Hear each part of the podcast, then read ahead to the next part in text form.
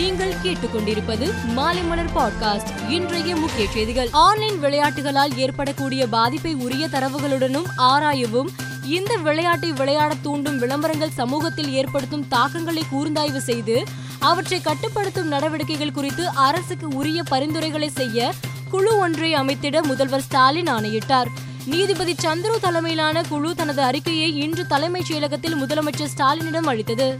கன்னியாகுமரி மாவட்டம் குலசேகரம் காவல் நிலையத்தில் கையெழுத்து போட சென்ற அஜித் என்ற இளைஞர் காவல் நிலையத்தில் வைத்து சித்திரவதை செய்து மரணித்ததாக குற்றச்சாட்டு எழுந்துள்ளது. இது குறித்து தமிழக பாஜக தலைவர் அண்ணாமலை வெளியிட்ட ட்விட்டர் பதிவில் காவல் நிலையத்தில் வைத்து சித்திரவதை செய்யப்பட்டு அஜித் என்ற இளைஞர் மரணித்ததாக வரும் செய்தி அதிர்ச்சி அளிக்கிறது தமிழகத்தில் லாக்அப் மரணங்கள் தொடர்கதையாகிவிட்டது என பதிவிட்டுள்ளார். செங்கல்பட்டு திருவண்ணாமலை சேலம் நாமக்கல் புதுக்கோட்டையில் ரூபாய் நூற்றி எழுபத்தி ஒன்று புள்ளி இருபத்தி நான்கு கோடி செலவில் ஐந்து புதிய தொழிற்பேட்டைகள் மற்றும் ரூபாய் இரண்டு புள்ளி இருபத்தி ரெண்டு கோடி மதிப்பீட்டில் கட்டப்பட்டுள்ள பொது வசதி கட்டிடம் ஆகியவற்றை முதலமைச்சர் மு ஸ்டாலின் இன்று திறந்து வைத்தார். இதில் பதினைந்தாயிரம் நபர்கள் மறைமுகமாக வேலை வாய்ப்பினை பெறும் வகையில் உருவாக்கப்பட்டுள்ளது என தமிழக அரசு தெரிவித்துள்ளது. மகாராஷ்டிரா மாநில அரசியலில் தொடர்ந்து குழப்பம் நீடித்து வருகிறது.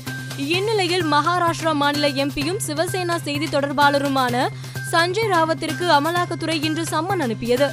நில மோசடி வழக்கில் நாளை விசாரணைக்கு நேரில் ஆஜராகும்படி அமலாக்கத்துறை அவருக்கு சம்மன் அனுப்பியது. அம்மாநில அரசியலில் அதிர்வலைகளை ஏற்படுத்தியது. ஏக்நாத் ஷிண்டே உள்பட பதினாறு அதிருப்தி எம்எல்ஏக்களை ஏன் தகுதி நீக்கம் செய்யக்கூடாது என துணை சபாநாயகர் பதினாறு எம்எல்ஏக்களுக்கு நோட்டீஸ் அனுப்பினார். இந்த நோட்டீஸை எதிர்த்து ஏக்நாத் ஷிண்டே சுப்ரீம் கோர்ட்டில் தாக்கல் செய்த மனுவை விசாரித்த சுப்ரீம் கோர்ட் அதிருப்தி எம்எல்ஏக்களை ஜூலை பதினொன்றாம் தேதி வரை தகுதி நீக்கம் செய்யக்கூடாது என உத்தரவிட்டது. கேரள சட்டசபையின் பதினைந்தாவது கூட்டத்தொடர் இன்று தொடங்கியது. அப்போது காங்கிரஸ் எம்எல்ஏக்கள் அனைவரும் சபையின் மையப்பகுதிக்கு சென்று வயநாடு தொகுதி எம்பி ராகுல் காந்தியின் அலுவலகம் தாக்கப்பட்டது தொடர்பாக கோஷம் எழுப்பினர். காங்கிரஸ் எம்எல்ஏக்கள் தொடர்ந்து கூச்சலிட்டதால் சபை நடவடிக்கை முடங்கியது. இதனால் சபாநாயகர் சபையை ஒத்தி வைத்தார். பொருளாதார நெருக்கடியில் சிக்கியுள்ள இலங்கைக்கு இந்தியா கடனுதவி எரிபொருள் உரம் உள்பட அத்தியாவசிய பொருட்களை வழங்கி வருகிறது. இந்த வரிசையில் அமெரிக்காவும் இலங்கைக்கு பல்வேறு உதவிகளை வழங்குவதாக அறிவித்தது.